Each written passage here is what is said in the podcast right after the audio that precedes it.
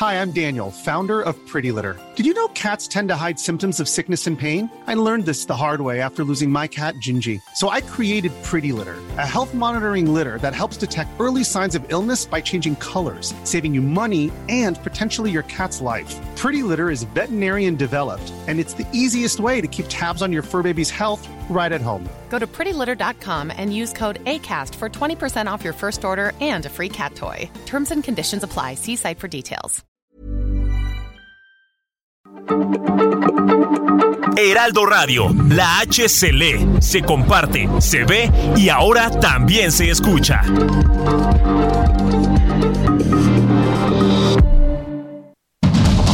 Inicia. Heraldo Noticias de la tarde con Jesús Martín Mendoza.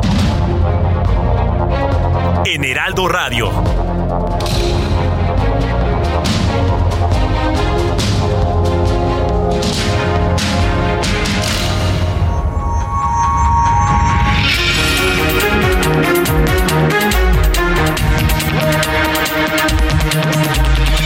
Son las 6 de la tarde en punto, hora del centro de la República Mexicana. Bienvenidos, muy buenas tardes. Iniciamos el Heraldo Radio. Hoy es 23 de marzo de 2023. 23 de marzo de 2023.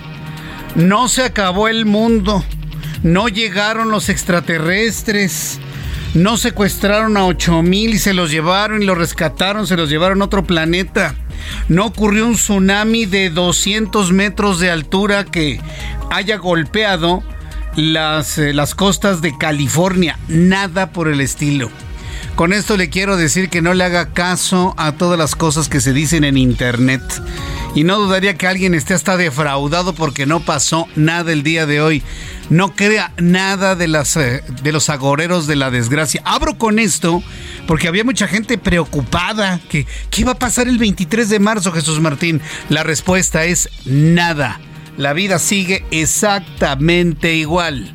Pero ha sido un día interesante sin duda alguna con efemérides importantes hoy 23 de marzo, así que le invito a que le suba el volumen a su radio y le tengo un adelanto de los asuntos más importantes del día de hoy. Las cuatro noticias importantes. Primera, la Junta de Coordinación Política de la Cámara de Diputados aceptó acatar la resolución del Tribunal Electoral del Poder Judicial de la Federación para que sea una mujer la que presida el INE, cuya quinteta final será entregada por el Comité Técnico de Evaluación la próxima semana, el 26 de marzo. Mientras tanto, en informe eh, al Senado, el INAI lanza reclamo por falta de nombramientos. Al arrancar su informe anual de labores ante el Senado, la comisionada Blanca Lila Ibarra, presidente del Instituto Nacional de Transparencia, Acceso a la Información y Protección de Datos Personales, lanzó un reclamo por la falta de nombramientos de comisionados y defendió la importancia de la labor del Instituto Nacional de Transparencia, Acceso a la Información y Protección de datos personales. Tercera noticia del día. Luego de que la empresa estadounidense Wells Fargo advirtió que no tiene controles antilavado de dinero, el Banco del Bienestar, el Banco de López Obrador, anunció que dejará de recibir remesas y va a priorizar la entrega de programas sociales, por lo que ahora será la financiera para el bienestar la que podrá recibirlas. A ver, señores, Ustedes amigos que nos escuchan en los Estados Unidos, en San Antonio, en Houston, en Brownsville, en Chicago. Usted que me escucha en Los Ángeles, en San Diego. Usted que nos escucha en Arizona, en Nuevo México, en Nevada. Va a enviar dólares a México, envíelos por la vía que crea usted más prudente y más benéfica para usted y su familia. Punto. Dejémonos de cosas. Ahora resulta que en el Banco del Bienestar hay el bienestar de unos cuantos nada más, ¿no? Con base en la información que ha circulado. Hoy el Banco del Bienestar dice que ya no va a recibir dinero de mexicanos que trabajan en el extranjero para enviar a sus familias en México. Fíjese nada más Qué noticia, lo vamos a platicar más adelante aquí en el Heraldo. Y le informo que a pesar de que la red social TikTok asegura tener resguardada la privacidad de usuarios, en varios países como Estados Unidos persisten las dudas sobre la ciberseguridad de la aplicación china, por lo que países como Afganistán y la India han optado por prohibir su uso, mientras que la Unión Europea, Estados Unidos, Canadá, Noruega y Nueva Zelanda, entre otros, la han prohibido de los dispositivos que son propiedad del gobierno. Es decir, la tendencia es desinstalar instale TikTok si usted quiere mantener privacidad, reserva en los datos que tiene en su teléfono. Si usted quiere privacidad en los correos que recibe, en las fotos que tiene, en toda esa información que usted tiene en su eh, teléfono celular, quite TikTok de su teléfono. Por lo menos eso es lo que están haciendo en los Estados Unidos, en la Unión Europea, en Canadá, en Noruega, en Nueva Zelanda. Y bueno, sin duda un asunto que simbra a las redes sociales.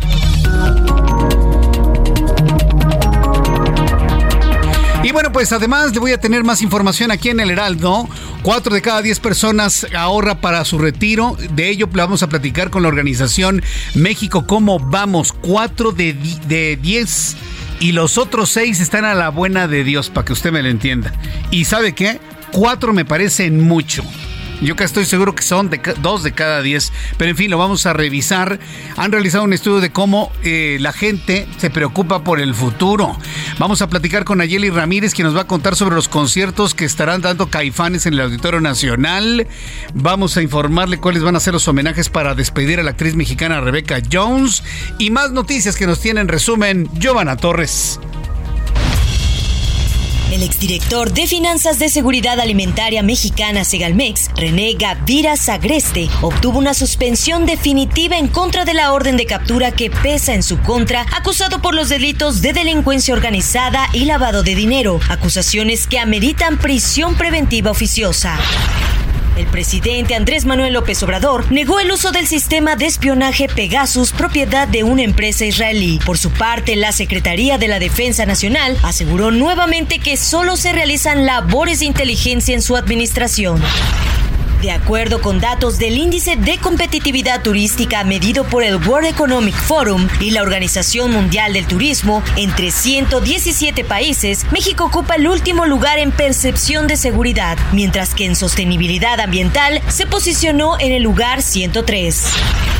Ociel Cárdenas Salinas, hijo del ex líder del cártel del Golfo, fue sentenciado en Estados Unidos tras declararse culpable de tráfico de armas en México. El hijo del capo de la droga fue enviado a una prisión federal tras ser sentenciado a pasar 100 meses en reclusión seguidos de tres años de libertad supervisada y pagar una multa de 20 mil dólares. Paola, alumna de la secundaria de San José Manialtepec en Oaxaca, pide ayuda para que la dejen estudiar. Maestros y padres de familia no la dejan ingresar por no usar falda, pese a que cuenta con la orden de un juez. Luis Manuel Hugo, excomandante de seguridad en San Luis Río, Colorado, fue asesinado este jueves en Puerto Peñasco, Sonora. La fiscalía indicó que las primeras investigaciones señalan que los disparos fueron realizados desde un vehículo sedán y se busca a los responsables. El gobierno de la Ciudad de México invitó a las y los capitalinos a unirse al primer simulacro nacional 2023, el cual se realizará el próximo miércoles 19 de abril a las 11 horas. La convocatoria es por parte de la Coordinación Nacional de Protección Civil para estar prevenidos en caso de presentarse un sismo. Casi 30 sonideras y sonideros se apoderarán del Zócalo Capitalino el próximo sábado 25 de marzo para realizar un baile masivo como parte de la Noche de Primavera, festival organizado por la Secretaría de Cultura de la Ciudad de México, en el que se presentarán más de 400 artistas en nueve plazas y recintos del centro histórico.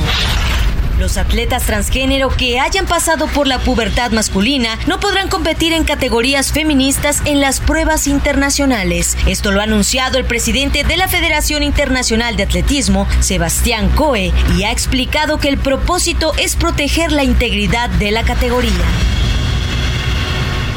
Muchas gracias, Giovanna, por las noticias en resumen aquí en el Heraldo. Seis de la tarde con ocho minutos hora del centro de la República Mexicana. ¿Sabe cuál es la primera noticia del día de hoy? Y mucha atención a nuestros amigos que nos escuchan en el Valle de México, en el centro del país. Está la necesidad de que llueva, ya es necesario que llueva, porque no llovió ni en febrero ni en el arranque de marzo.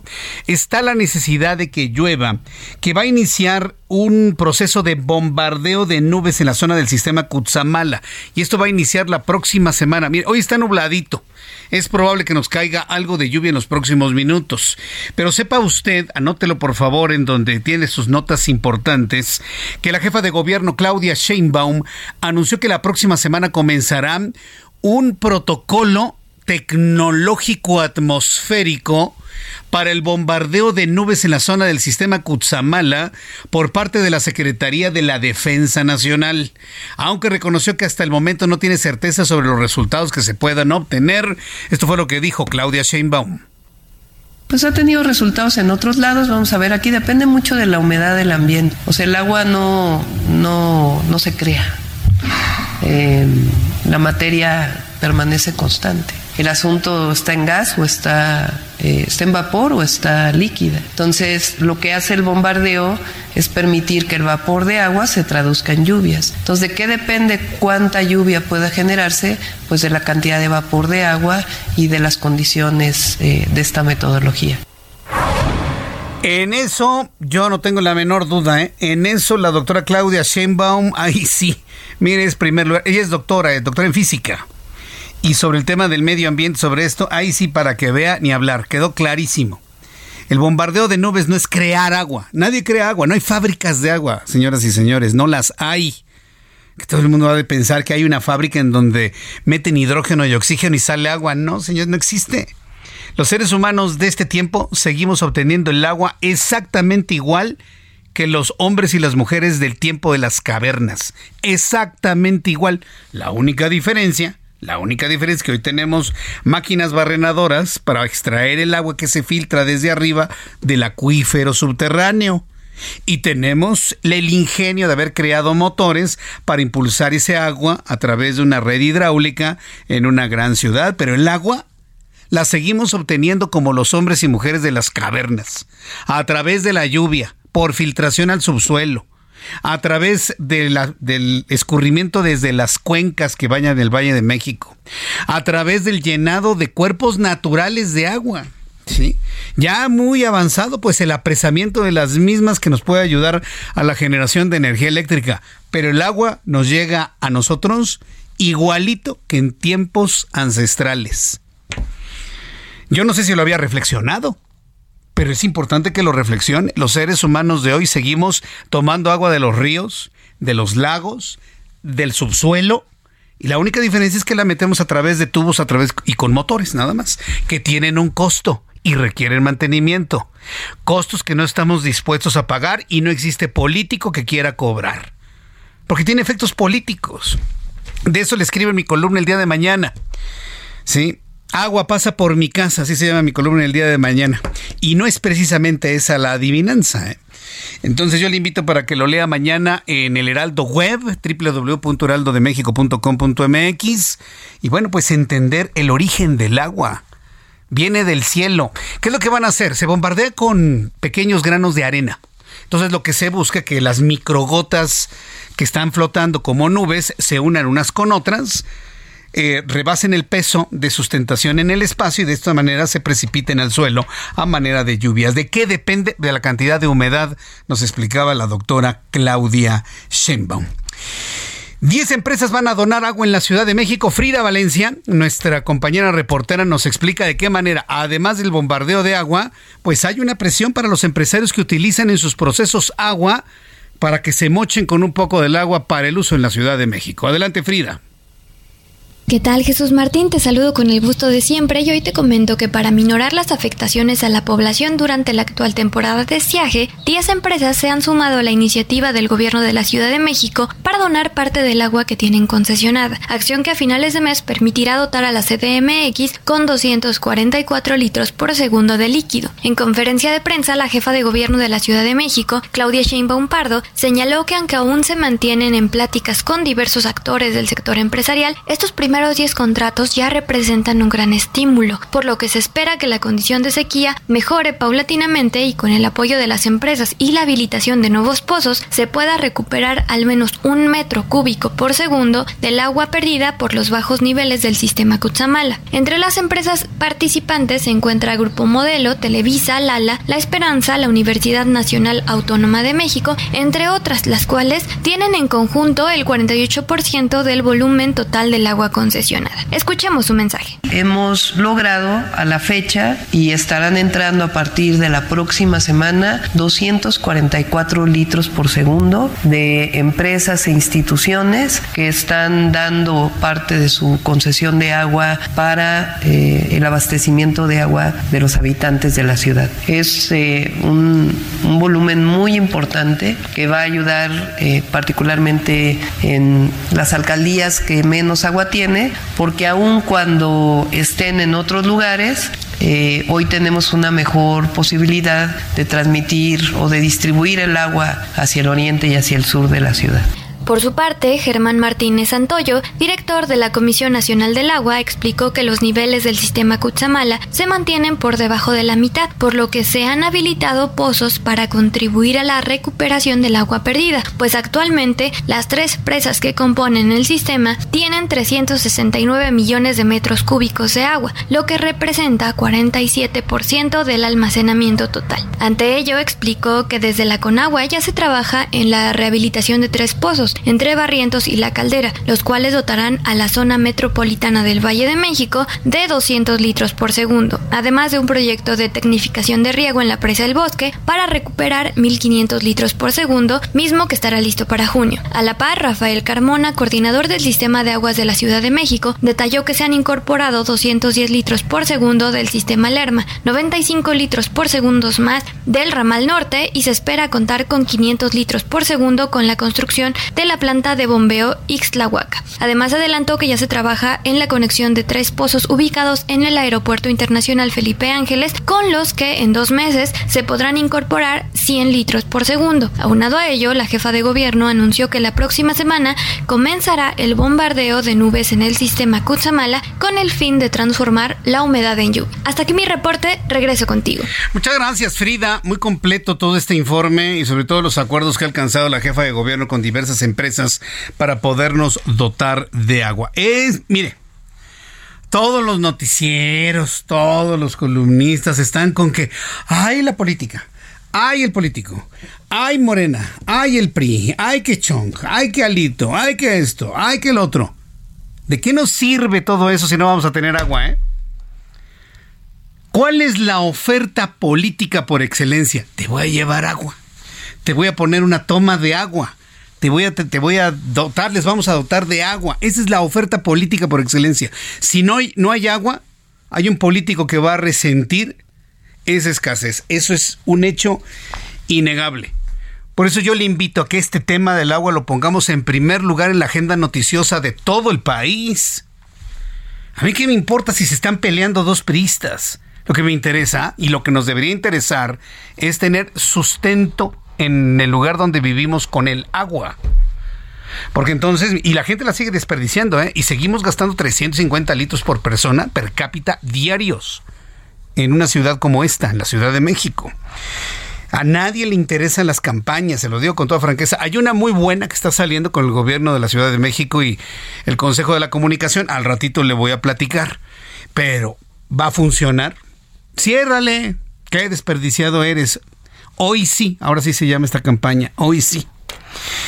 Ya veremos, esperemos que verdaderamente funcione. Bueno, son las 6 de la tarde con 17 minutos hora del centro de la República Mexicana. Vamos al tema del INAI. Están muy preocupados dentro del Instituto eh, de Acceso a la Información Pública. En un ratito voy con ello. Antes voy con mi compañero Gerardo Galicia, porque hace unos instantes se dio una balacera en la zona norte del Valle de México. ¿En dónde ocurre esto, Gerardo? Adelante, buenas tardes. Excelente tarde, Jesús Martín. Pasando la Plaza Garibaldi con dirección a la zona norte de la capital y ocurre sobre el eje central entre el tráfico, Jesús Martín, sujetos en motocicleta, al de alcance a otros dos, a otro par, y les comienzan a disparar. Por lo menos hay seis casquillos sobre la cinta asfáltica del eje central. Lamentablemente, una de estas balas alcanza a los eh, a uno de los eh, tripulantes de, esta motocicleta, quien eh, lamentablemente ya se sin vida justo del paso a desnivel. Esto ocurre ya muy cerca de la Plaza Garibaldi, por ese motivo hemos tenido cierres a la circulación sobre el eje central. Los cierres prácticamente se realizaron desde la zona de Izazaga, Jesús Martín, hasta este punto, casi el eje 1 norte, se sigue elaborando por parte de peritos de la Fiscalía General de Justicia de la Ciudad de México. En este ataque, Jesús Martín, otro motociclista resulta lesionado, fue trasladado rápidamente a un hospital cercano y los sujetos en motocicleta que viajan armados logran escapar. las eh, personas que dan alcance a estos sujetos y les disparan logran escapar sobre el eje central hacia la zona norte de la capital. Se están revisando cámaras, se está tratando de dar con, los, con el paradero de estos dos sujetos, pero hasta el momento no hay personas detenidas. Para nuestros amigos que van a utilizar el eje central, justo en este momento, Jesús Martín, se está liberando un carril toda vez que ya eh, peritos están recogiendo los casquillos, así que si ya están en el eje central, habrá que manejar con mucha, mucha calma o bien buscar vías alternas. El paso de la reforma, si se dirigen a la zona norte, puede funcionar como alternativa. Y por lo pronto, el reporte. Muchas gracias por la información, Gerardo. Hasta. Tripulantes de una motocicleta abren fuego contra tripulantes de otra motocicleta. ¿A qué les suena? Pues sí, lucha de espacios, ¿no? Lucha de mercados, ¿no? Sí, pues sí, sí. Lamentablemente puede ser eso. Dejemos que sea la fiscalía la que determine cuál es el origen de estas agresiones.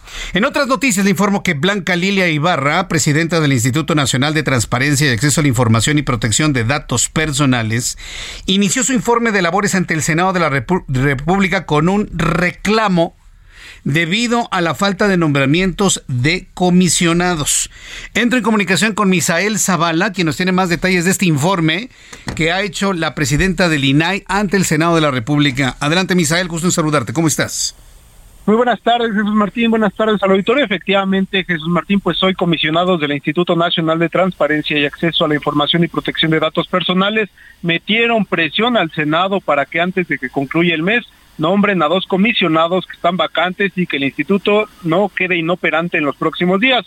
Los cinco comisionados encabezados por la comisionada presidenta del NAI, Blanca Lilia Ibarra, acudieron al Senado hoy para entregar el informe de labores anual del instituto y de paso se reunieron con todos los coordinadores parlamentarios del Senado para pedirles que aceleren los nombramientos antes del 31 de marzo.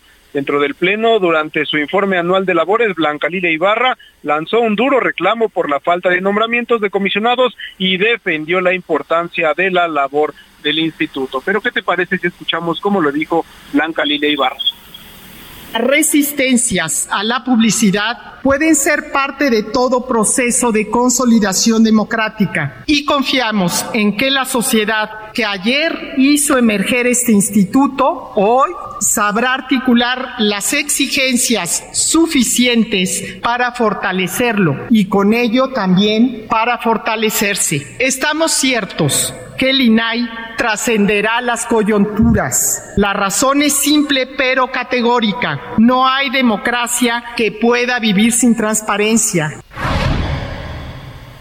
Jesús Martín, la encargada del INAI, recordó que ni el Ejecutivo ni el Legislativo, tampoco el Poder Judicial, pueden vivir en la opacidad por esta ley de transparencia que hay en el país y es que el Senado no ha nombrado a dos comisionados de este instituto, este instituto, y podría quedar inoperante a partir del primero de abril, ya que otro comisionado concluye su periodo y el instituto se quedaría solo con cuatro de siete integrantes, por lo cual pues eh, no podrán sesionar. Blanca Lila Ibarra aclaró que el INAI no trabaja para los poderes del Estado, sino que trabaja para la gente y también expuso que ha permitido documentar casos históricos desde este instituto, como eh, el caso de la estafa maestra, la Casa Blanca de las Lomas, el caso de Odebrecht y también los proveedores y facturación de operaciones por los 900 millones de pesos pagados a empresas de, Segalmex en la actual administración. Es por esto que la importancia es la que tiene este instituto para conocer pues todo el acceso a la información que se tiene no solamente de organismos eh, autónomos, sino también pues de todos los poderes, los tres poderes de la Unión. Eh, Jesús Martín, hasta aquí la información. Muchas gracias por la información, eh, Misael. Gracias, buenas tardes. Hasta luego, muy buenas tardes. Yo ya le dije, la estrategia cuál es, esperar a que se termine el mes de marzo y con esto no darle ninguna viabilidad a la existencia de un instituto como el INAI. Son las 6 de la tarde con 24 minutos hora del centro de la República Mexicana. Voy a ir a los anuncios. Al regreso le tengo más información, sobre todo con eh, de, de todo lo que estamos recordando el día de hoy. Bueno, claro, tenemos el asunto del PRI la, separación de Miguel Ángel Osorio Chong de la coordinación de la bancada del PRI en el Senado de la República como producto de una negociación política con Alejandro Moreno. ¿sí? Sin embargo, pues Miguel Ángel Osorio Chong insiste en que no debe mantenerse Alejandro Moreno como líder del PRI para cuando se tome la delicadísima tarea de elegir al candidato o candidata de la oposición a la presidencia en 2004. Vamos a hablar sobre ese asunto, pero también un poco más adelante profundizaremos sobre la efeméride del día de hoy. Hoy es 23 de marzo. Y más allá de lo que dicen los agoreros de la desgracia en las redes sociales, de que, que si se iba a ir, se va a acabar el mundo, un día como hoy, hace 29 años, asesinaron a Luis Donaldo Colosio. ¿Quién? Pues sí, Mario Aburto, pero ¿quién estaba atrás de Mario Aburto? Desde las suspicacias de que había sido el propio presidente Carlos Salinas de Gortari, ¿sí? Pasando por el segundo tirador o el tirador solitario y demás, y todo lo que conocimos, han pasado 29 años. ¿Puede usted creerlo? Casi 30 años. Hay personas que nos están escuchando que tienen menos edad que esto. Y nosotros ya estábamos en las noticias en aquel 23 de marzo de 1994. Un poquito más adelante le voy a platicar sobre ello. Voy a los anuncios y regreso enseguida. Ahí, los. Escucha las noticias de la tarde con Jesús Martín Mendoza. Regresamos.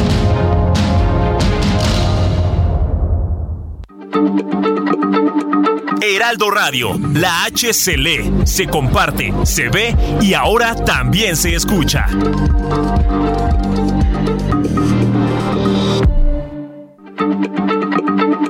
Heraldo Radio, la H se lee, se comparte, se ve y ahora también se escucha.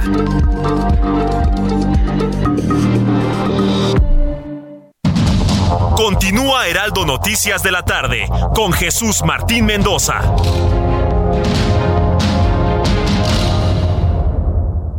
Promedio de 30.3% sin IVA, vigencia del primero al 31 de marzo. Que el esfuerzo sea tu guía para seguir avanzando con RAM 4000, el camión que carga con más pasajeros al ser el único doble cabina. RAM 4000, capaz de llevar a una cuadrilla de trabajadores. Estrénalo con tasa desde 9.75%. RAM a todo con todo. ¿Sabes qué hace el Consejo Regulador del Tequila? Proteger la denominación de origen tequila a nivel nacional e internacional, asegurar el cumplimiento de su norma, garantizar al consumidor la autenticidad de la bebida, generar y proporcionar información oportuna y veraz. Estos son los objetivos del Consejo Regulador del Tequila AC. Conoce más de este organismo en www.crt.org.mx.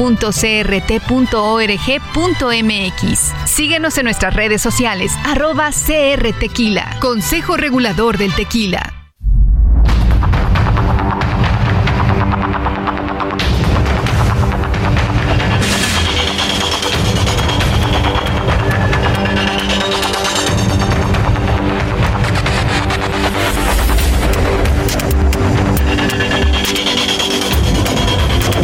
Son las 6 de la tarde con 31 las 18 horas con 31 minutos hora del centro de la República Mexicana.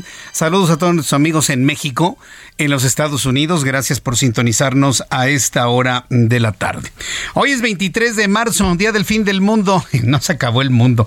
Y lo repito porque me da tanta risa por quienes se quieren este tipo de cosas, por Dios. Mire, cuando vuelva a haber anuncios de que se va a acabar el mundo, tómelo como una sana, sana diversión pero nunca de manera literal, porque entonces va a sufrir un proceso de decepción tremendo. Se lo recomiendo. Bueno, dentro de tres días es 26, y ya recuerde que todos los días 26 de todos los meses hay manifestación por la desaparición de los estudiantes de Ayotzinapa, todos los meses.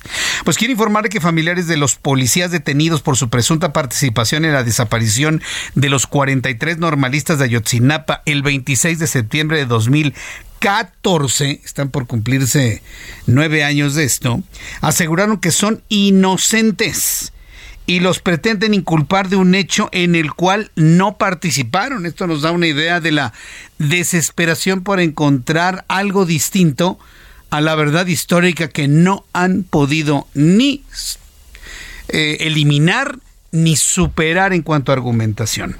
Carlos Navarrete, nuestro corresponsal en el estado de Guerrero, nos informa. Adelante, Carlos. Jesús Martín, buenas tardes. Informarte que familiares de los nueve policías de Guerrero que fueron detenidos por la Fiscalía General de la República por su presunta responsabilidad en la desaparición forzada de 43 estudiantes de la normal rural de Ayotzinapa exigieron su liberación y afirmaron que los agentes son inocentes. Desde la noche de ayer, familiares de algunos de los elementos detenidos, siete de la Policía Estatal y dos de la Policía Municipal de Iguala, arribaron a las instalaciones de la delegación de la Fiscalía en Chilpancingo, a donde fueron trasladados luego de que se cumplimentara una orden de aprehensión en su contra. Aproximadamente a las 10 de la mañana de este jueves, los familiares denunciaron ante medios de comunicación que las autoridades no les permitían ver o hablar con los policías, quienes presuntamente serán trasladados al reclusorio federal de Altiplano en el Estado de México. Beatriz Durán, hermana de uno de los detenidos, de nombre Juan, explicó que su hermano junto a otros policías fueron detenidos en las instalaciones de la Universidad Policial en Chilpancingo, a donde fueron citados bajo el argumento de participar en una capacitación. También expusieron que tienen elementos de prueba que confirman que los policías no estuvieron presentes en los hechos del 26 y 27 de septiembre de 2014 en Iguala, cuando desaparecieron los estudiantes y fueron asesinadas seis personas. Los nueve policías fueron detenidos por la Fiscalía General de la República, la Agencia de Investigación Criminal y la Secretaría de Seguridad Pública del Estado de Guerrero. Hasta aquí mi reporte. Buenas tardes. Gracias por la información a mi compañero Carlos Navarrete desde el Estado de Guerrero. Son las 6 de la tarde con 34 minutos, hora del centro centro de la República Mexicana. Quiero informarle que en el Senado, con el voto de 8 de los 13 senadores de la bancada del PRI, Manuel Añorbe fue elegido como nuevo coordinador del grupo parlamentario del PRI en la Cámara Alta, luego de la renuncia del senador Miguel Ángel Osorio Chong, quien formalizó su salida como coordinador a través de una carta enviada al líder de Morena, Ricardo Monreal, a quien le agradeció la apertura y la interlocución, pues dijo que más allá de las diferencias ideológicas y partidistas, este órgano de gobierno ha sabido privilegiar el bien superior de la nación haciendo valer su papel en el Senado y en el Congreso de la Unión se lee en la carta del senador Miguel Ángel Osorio Chong a Ricardo Monreal, presidente de la Junta de Coordinación Política, la JUCOPO. Recalcó que seguirá como senador sin especificar si dejará el PRI o se unirá a otra bancada. En la misiva recalcó que es una pena que se hubiesen presentado las artimañas de Alejandro Moreno. Qué pena me daba, dice textual, que en este momento político tan delicado del país, en particular en un proceso electoral en Coahuila y el Estado de México. Por su parte, el presidente de la JUCOPO Copo, el senador Ricardo Monreal reconoció la labor de Osorio Chong, señalando que tiene una muy buena opinión de él, y así lo comentó el propio Ricardo Monreal. Yo tengo que decirlo con toda seriedad. Fue un, es un hombre eh, responsable, políticamente serio y que no me involucro en su proceso interno, pero eh, le extiendo siempre la mano a él ahora como senador de su grupo y vamos a trabajar institucionalmente con quien resulte el coordinador del grupo parlamentario del PRI. No haré ninguna calificación ni juicio sobre su proceso interno, no me voy a involucrar en la vida interna de su grupo parlamentario. La respuesta de Ricardo Monreal. En la línea telefónica, súbale el volumen a su radio, el senador Miguel Ángel Osorio Chong, senador de la República por el Partido Revolucionario Institucional. Senador Osorio Chong, me da mucho gusto saludarlo, bienvenido. Muy buenas tardes, Jesús Martín. Muchas gracias por esta oportunidad. Saludo al auditorio. Saludos. Después de lo que escuchamos de Ricardo Monreal, lo presenté como senador del PRI. ¿Senador del PRI todavía en este momento o ya independiente, senador Osorio Chong? No, senador del PRI. Así es. Eh, eh, no me voy a eh, mm, renunciar a mi partido, seguiré adelante como senador del PRI y por supuesto que seguiré con la misión que he emprendido de buscar que se siga dando este bloque de contención, buscar eh, también que sigan adelante las impugnaciones que he puesto en la autoridad del INE, que ya salió favorable, y ahora en el TRIFE respecto eh, a la ilegalidad de las acciones de Alejandro Moreno. Eh, eh, en una entrevista anterior platicábamos sobre la necesidad de que Alejandro Moreno no esté para la delicada tarea de elegir al candidato o candidata a la presidencia de la República por parte de la oposición. ¿Eso será posible? ¿Así lo están visualizando, senador? Estamos trabajando en ello. Él tiene que cumplir un, mandato que termina en agosto y que por eso promovimos estos recursos para que se cumpla exactamente lo que dice la ley lo que dicen nuestros estatutos. Él quiere alargarlo con un artículo que ahí metió, eh, eh, ilegal, y yo espero que ahora en el trife ya nos dieron la razón en INE, ahora en el triple también, porque es muy importante que esté otra figura, otro líder que pueda llevar a cabo la alianza, que se tengan confianza, que no les falle a los otros partidos políticos. ¿Cómo ve a Manuel Añorbe Baños para esa tarea, senador Osorio Chong? Bueno, pues él ha sido eh, ahora el que determinaron que fuera el coordinador. Él, eh, pues, eh, estuvo haciendo este trabajo para el, juntar las firmas para la nueva coordinación. Este, pues, seguramente va a recibir línea permanente de Alejandro Moreno, ah, pues, con un riesgo de que Alejandro quiera que se vote de una u otra manera en el Senado. Afortunadamente sé que mis compañeras y compañeros pues tienen el tamaño y la estatura para no votar lo que no le favorezca al país. Eh, es, importante señalarlo porque hablando de ese bloque de contención en donde seguirá participando el senador Osorio Chong, ¿qué posibilidades tienen precisamente de ser una, un dique, una contención ante, ante lo que venga y no convenga ni al PRI ni a la alianza opositora? Pues nos, nos alcanza, nos da. Eh, la última cuenta que se tenían eran más de 50 senadoras y senadores para detener reformas constitucionales. Eh, lo saben en el grupo parlamentario de Morena, lo saben eh, en su partido, y yo estoy seguro que vamos a seguir en, en ese camino. Los cuatro partidos que sí pudimos ponernos de acuerdo en el Senado de la República correcto. Ahora, eh, eh, senador Miguel Ángel Osorio Chong, estoy conversando con el senador Osorio Chong en este momento aquí en el Heraldo Radio. ¿Qué es lo que sigue en lo inmediato? Es decir, una vez que ya se, se dieron estas, esta situación en este momento, ¿qué esperaría usted del líder del, del PRI en cuanto a los compromisos adquiridos en, aquel, en aquella reunión de hace algunas semanas?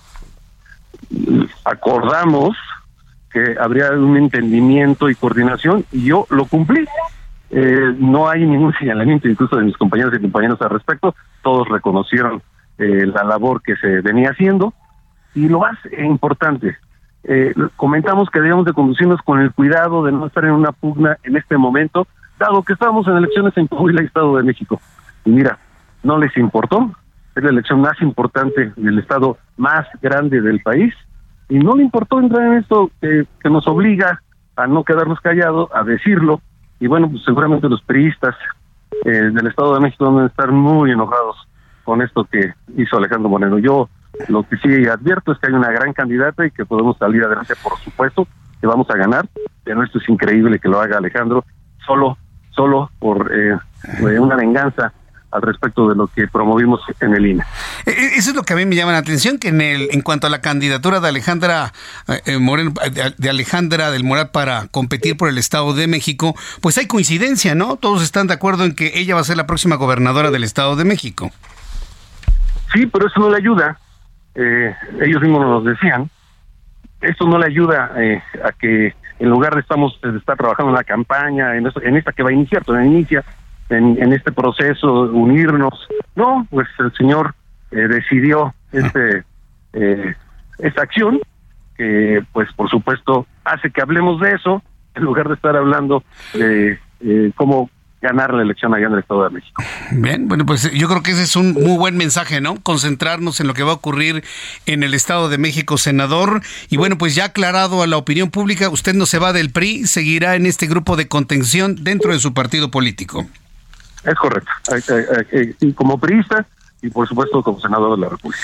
Bien, pues Miguel Ángel Osorio Chong, senador, muchas gracias por este tiempo para el auditorio del Heraldo Radio. Muchísimas gracias. Un abrazo. Un abrazo y muchas gracias al auditorio nuevamente. Hasta luego, que le vaya muy bien. Es el senador de la República, Miguel Ángel Osorio Chong. Pues mire, muy solicitado en este momento, muy multipresente en todos los medios en este momento y bueno, pues ahí ah, eh, dando esta argumentación. Lo importante de todo esto es que ha aclarado Miguel Ángel Osorio Chong que él no se va del PRI. Lo quitan como el coordinador, pero él seguirá siendo priista, ni independiente, ni en el grupo plural, nada absolutamente.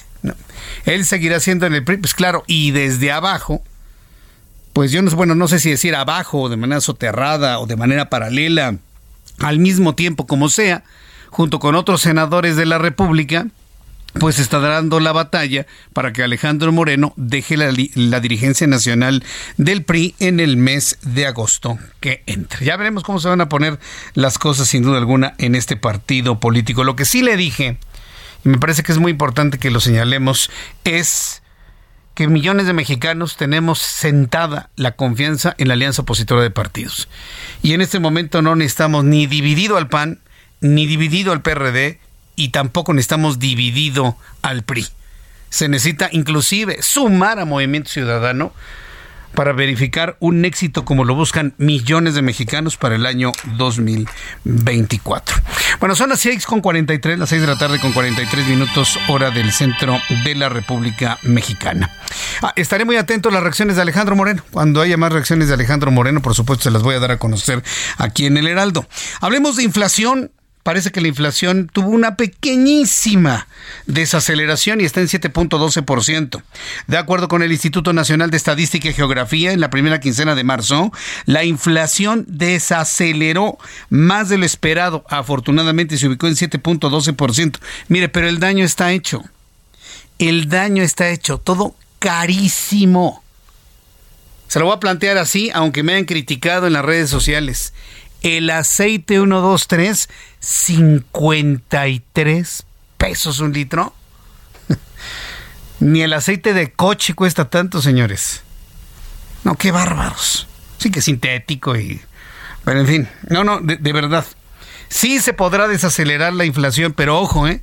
Desacelerar la inflación no significa que los precios estén regresando a su estadio del año pasado. Olvídese, eso no es cierto. Simplemente el crecimiento de los precios se hace a una velocidad menos acelerada.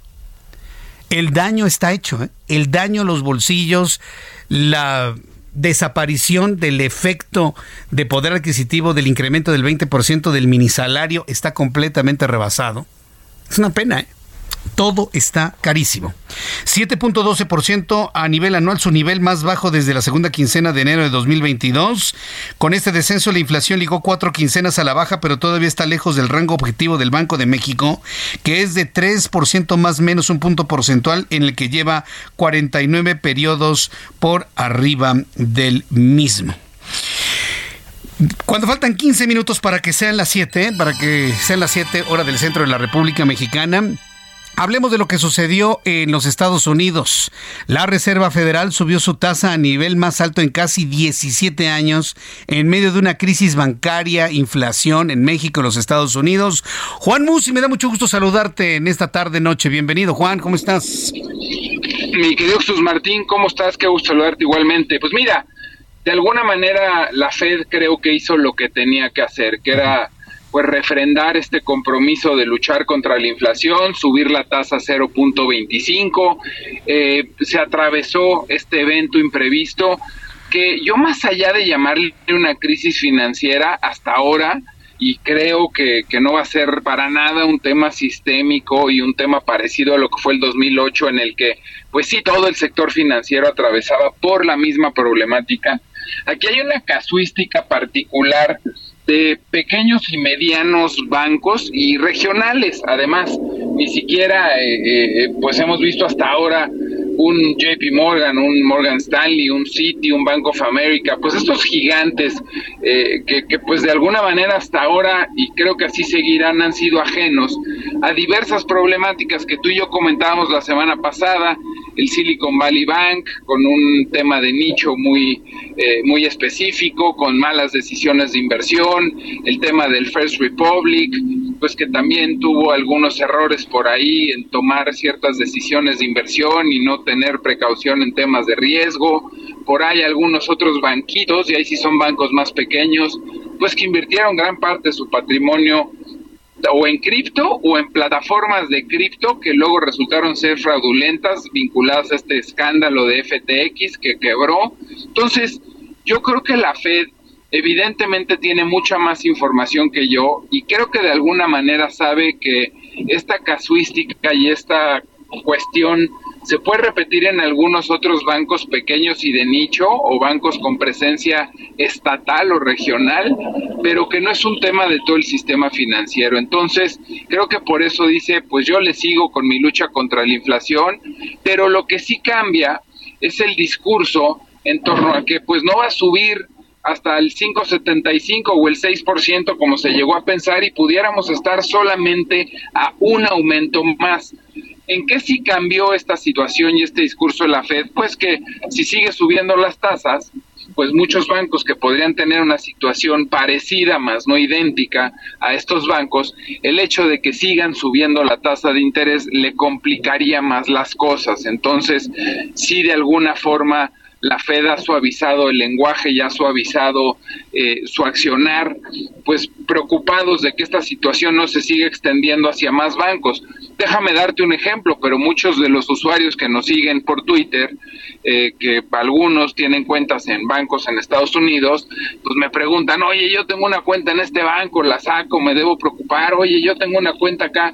Pues prácticamente a todos les he contestado que no, que no se preocupen y que pues esta situación de algunos bancos no necesariamente será la de la de todos, ¿no?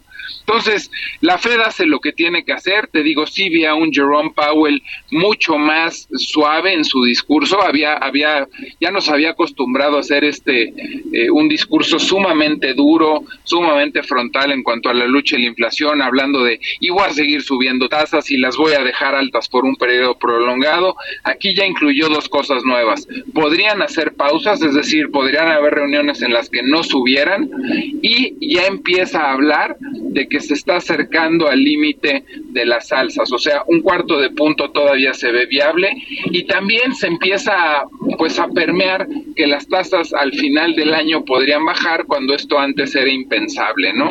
Ahora lo que toca Jesús Martín es ver qué pasa en México, que por cierto, hoy se publica la inflación de la primera quincena de marzo, vuelve a salir por debajo de lo esperado, ya nos estamos acercando a la parte baja del 7% en la inflación anual, podríamos en la segunda quincena de marzo incluso ya romper el 7 y estar en los 6%, 6 altos, pero le toca a Banco de México la siguiente semana decidir. Qué va a pasar la siguiente semana, pues hay de dos. O Banco de México hace una pausa, creo que se puede dar el lujo de hacer una pausa y no subir la tasa a punto 25, pero sigo creyendo que para seguir mostrando también esta lucha decidida contra la inflación va a aumentar 0.25. Estoy, eh, siempre que has comentado estas posibilidades en política monetaria, pues siempre estás, digamos, en la misma sintonía de lo que finalmente sucede. ¿Para cuándo se va a tomar esta decisión? ¿La semana que entra, Juan? próxima semana, Jesús Martín, concretamente el día 20, el día 30, sí, el próximo jueves, el próximo jueves. Y mira, como Banjico hace dos reuniones decidió subir 0.50, te acordarás que nos, nos sorprendió a todos. Por eso digo que Banco de México tiene, permíteme la expresión, colchón para no hacer nada. Y además no es un colchón sin justificante, es un colchón que le da también la información y me refiero concretamente a que la inflación pues ha venido bajando. que hubo una sorpresa negativa y que la inflación subió, prácticamente toda la información subsecuente ha sido de una inflación que empieza a mostrar una tendencia descendente. Ojo, todavía alta, todavía muy alta y muy lejos del objetivo. Entonces, yo en lo personal sí creo que va a volver a subir 0.25. No me extrañaría o sorprendería que hiciera pausa, pero si me preguntas, Juan, tú me tienes que decir qué va a hacer, yo creo que sí se va a ir por otro aumentito de punto 25. Bien, mi querido Juan, compártenos por favor tu cuenta de Twitter para que el público te busque, te siga, escuche tus análisis todos los días. Tu cuenta de Twitter, por favor. Por supuesto, mi querido Jesús Martín, con el gusto de poder ayudar a nuestros amigos del auditorio en dudas económico y financieras, arroba Juan S. Musi, arroba Juan S. Musi, y permíteme nada más rápidamente sumarme a todos los que te han felicitado el día de hoy. Déjame yo hacerlo públicamente. Muchas felicidades por el reconocimiento que te dieron, muy merecido. Este, y apenas alcanza para todo lo que has hecho y tu, tu extraordinaria trayectoria, mi querido Jesús Martín. Yo te agradezco mucho tu mensaje, mi querido Juan. Te envío un fuerte abrazo y estamos en comunicación aquí en el Heraldo. Fuerte abrazo, mi querido amigo. Gracias, Juan. Igualmente, Jesús Martín, nos estamos escuchando. Nos escuchamos, mi querido Juan Musi. Le invito para que lo siga para que todos los días eh, escuche usted el análisis para la toma de decisiones, amigo empresario, emprendedor, financiero. Es obligado tener el Twitter de Juan Musi todos los días, escucharlo temprano, para la toma de decisiones de todos los días. Arroba Juan S. Musi, arroba Juan S. Musi. Son las 6 de la tarde con 52. Las 6 de la tarde con 52 minutos, hora del centro de la República Mexicana. Mire que estamos hablando de asuntos financieros. El Banco del Bienestar, el Banco del Presidente. Eh, uno de sus grandes objetivos, cuando nació el Banco del Bienestar, tenía Precisamente, y le doy esto como adelanto para ampliarlo en nuestra segunda hora de información. Recuerde que terminamos hasta las 8 de la noche este programa de noticias. Para las personas que les, les interese escucharnos hasta las 8, estamos en las opciones digitales del Heraldo de México. www.heraldodemexico.com.mx y en la aplicación del Heraldo de México. Uno de los grandes objetivos del Banco del Presidente eran dos, dos objetivos. Al principio y en el año 2019 surgió la idea sí, por cierto, de Armando Guadiana Tijerina, que ahora está compitiendo por la gubernatura de Coahuila, de cancelar todas las afores, ¿no? Y todos los millones de millones de pesos de ahorro de nosotros los ahorradores, nuestro dinero, mandarlos al Banco de Bienestar para fondear el banco. Obviamente la idea no ha visto la luz ni verá la luz. Y otro de los objetivos es hacerse de todo el dinero. Estamos hablando de ¿cuánto? 52 mil millones de pesos todos los años de las remesas en dólares que envían los mexicanos de los Estados Unidos, que entraran por el Banco del Bienestar. Imagínense, con el dinero de las afores y las remesas, no, hombre, se hubiera convertido en el superbanco, pues tampoco. Después de los anuncios le voy a informar cuáles son las razones por las cuales el Banco del Presidente se retira del mercado de remesas. Y a los amigos que nos escuchan en los Estados Unidos, pues decirles, quieren enviar dinero a México, envíelo por la vía que más le convenga a usted y le dé certeza a su familia de que van a poder cobrar esos dólares, tomando en cuenta que hoy se están recibiendo menos pesos por cada dólar.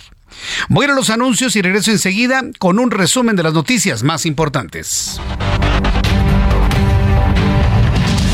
Escucha las noticias de la tarde con Jesús Martín Mendoza. Regresamos. ¿Te sobraron pedacitos de mango en el refri? Aprovechalos y prepara una exquisita salsa de mango habanero. Primero, saltea ajo y cebolla con aceite y mantequilla. Una vez listo, licúa con mango, mostaza, habanero, vinagre y azúcar morena. Después, rectifica el sazón con sal y pimienta y listo. Sirva y disfruta. Que nada sobre. Échale la mano al mundo con Sobra Cero de Gastrolab. Heraldo Radio, la H se lee, se comparte, se ve y ahora también se escucha.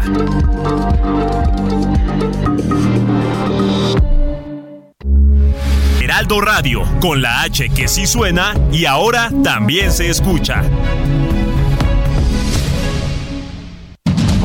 Continúa Heraldo Noticias de la tarde con Jesús Martín Mendoza.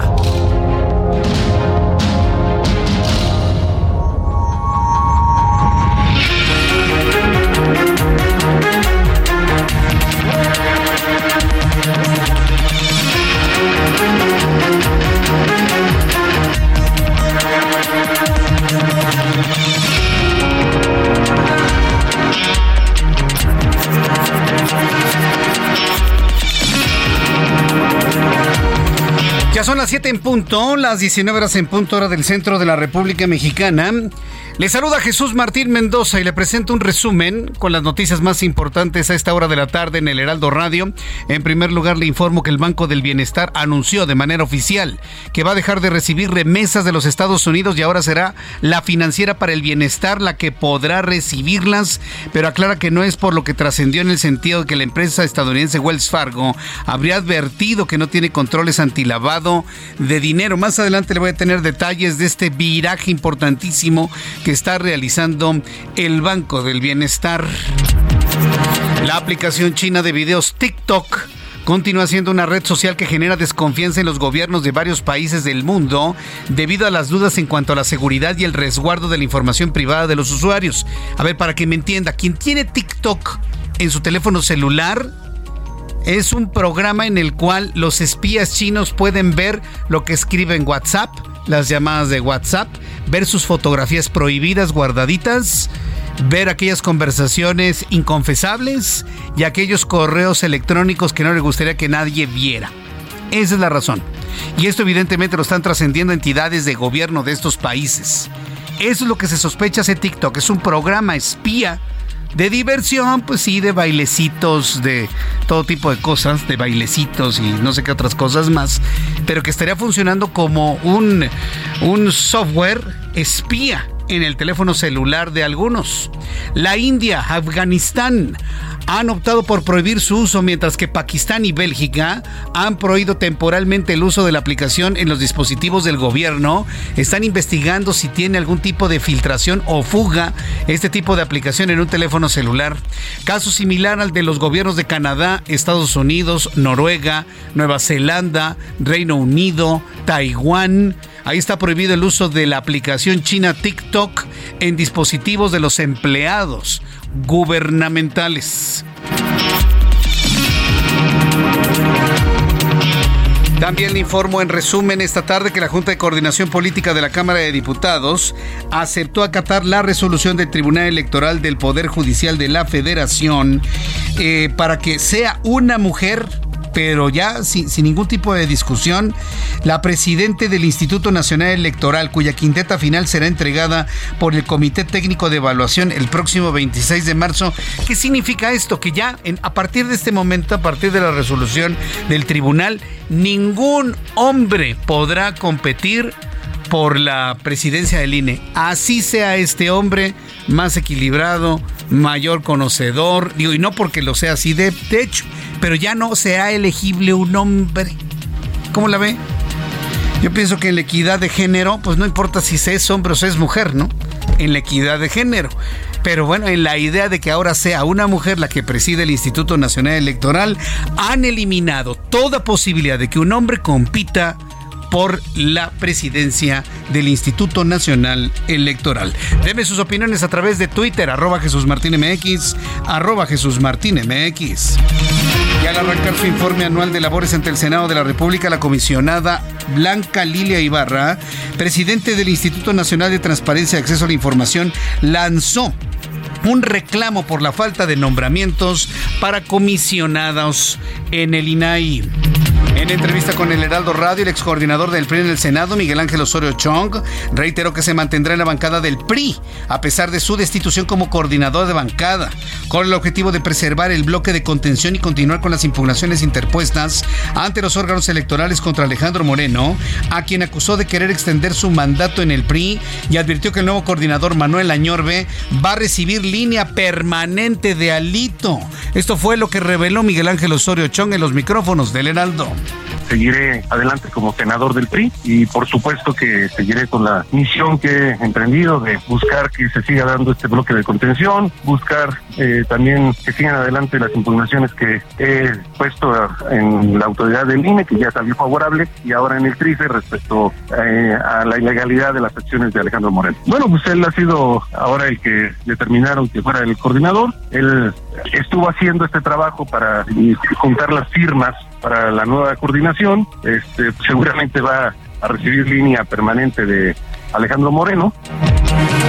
Esto reveló Miguel Ángel Osorio Chong en los micrófonos del Heraldo Radio. Además, le informo que el Instituto Nacional Electoral detectó 17.776 firmas de personas muertas que fueron entregadas para solicitar la realización del ejercicio de revocación de mandato, de las cuales 15.000 fueron proporcionadas por la organización que siga la democracia, a la que impondrá una multa por presentar firmas falsas, es decir, de personas ya muertas esta organización que siga la democracia pues está muy cercana a Morena, al movimiento de regeneración nacional. Pues en México pasa hasta lo increíble, aquí reviven los muertos. El Senado de la República entregó reconocimientos a las instituciones y personal de binomios caninos que formaron parte del equipo Misión Rescate, el cual brindó apoyo en territorio entre el terremoto ocurrido en el este de Turquía, donde se logró rescatar a cuatro personas con vida, recuperar 33 cuerpos, además de realizar 96 consultas médicas y movilizar 8.5 toneladas de víveres desde que arribaron a la ciudad de Adiyaman. Informar de que a Sahara Ailín la mujer de 14 años o la menor de 14 años que fue detenida por ser, y todavía le ponen probable, que todavía tienen alguna duda, que es la asesina de la niña Lisbeth. Así que bueno, lo voy a decir como es a Sahara Aileen, la menor de edad que fue detenida por ser asesina de Norma Lisbeth, de 14 años, que sufría bullying por parte de sus compañeros en Teotihuacán, Estado de México, podría alcanzar como sanción máxima cinco añitos de cárcel. Va a salir como si nada limpia de toda culpa a los 19 años. Así lo dio a conocer el magistrado presidente del Poder Judicial del Estado de México, Ricardo Sodi Cuellar. En Toluca, en el Estado de México, fue detenido Edgar N., apodado el Minimi, identificado como presunto líder de la banda directiva autodenominada La Línea, la cual tiene vínculos con el cartel Jalisco Nueva Generación. A este sujeto se le relaciona con al menos 15 homicidios, el secuestro de dos personas y la violación de una mujer.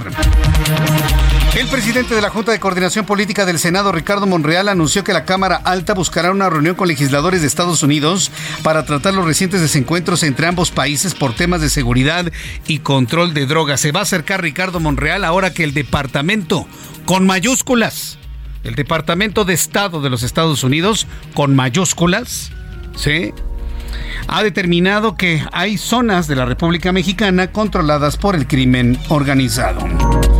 El secretario de Estado de los Estados Unidos, Anthony Blinken, reconoció que está muy preocupado por el trato que reciben las empresas de Estados Unidos en México en los tiempos de López Obrador, luego de la irrupción de militares mexicanos en instalaciones de la minera Vulcan Materials en Playa del Carmen, Quintana Roo. También en este resumen le informo que la Guardia Costera Italiana informó que en dos diferentes maniobras rescató a 745 migrantes que viajaban en varias embarcaciones en el mar Mediterráneo, con lo que suman 20.379 migrantes rescatados en lo que va del año, más de 20.000 en en lo que va del año. Imagínense el triple de los 6.518 rescatados en el mismo periodo en 2022. Desesperados los africanos que quieren llegar a Europa para ganar algunos euros y mitigar el hambre. Son las noticias en resumen. Le invito para que siga con nosotros. Le saluda Jesús Martín Mendoza.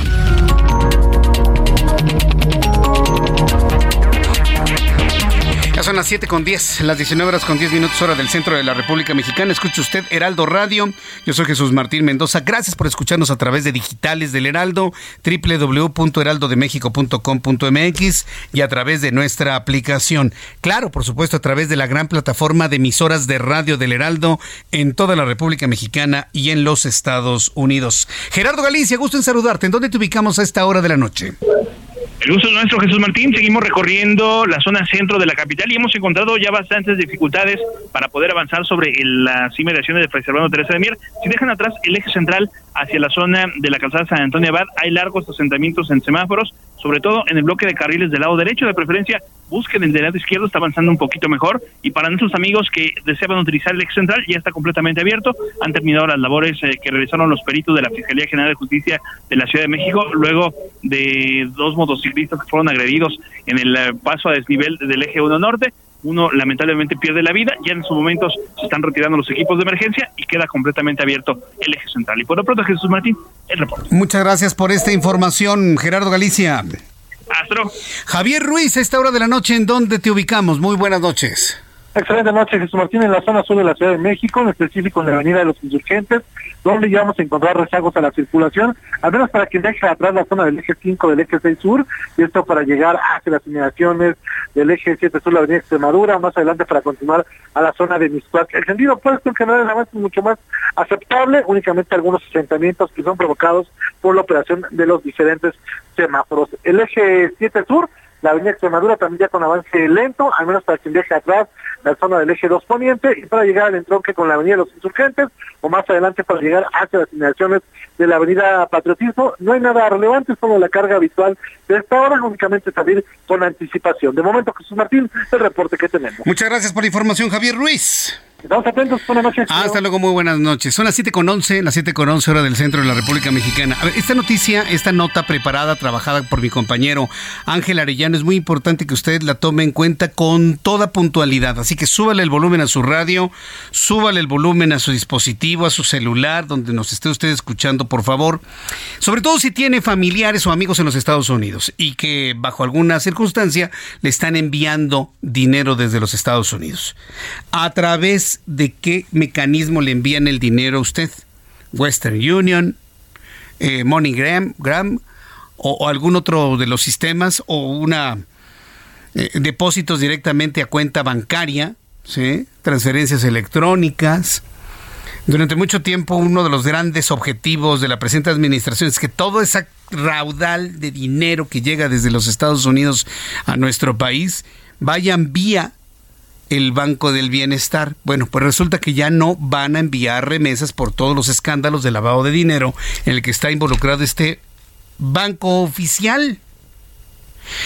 Vamos por partes. Vamos a escuchar a mi compañero Ángel Arellano, quien nos tiene un resumen muy concreto de lo que pasa con el Banco del Bienestar, las razones por las cuales dejará de recibir estas remesas. Ángel Arellano.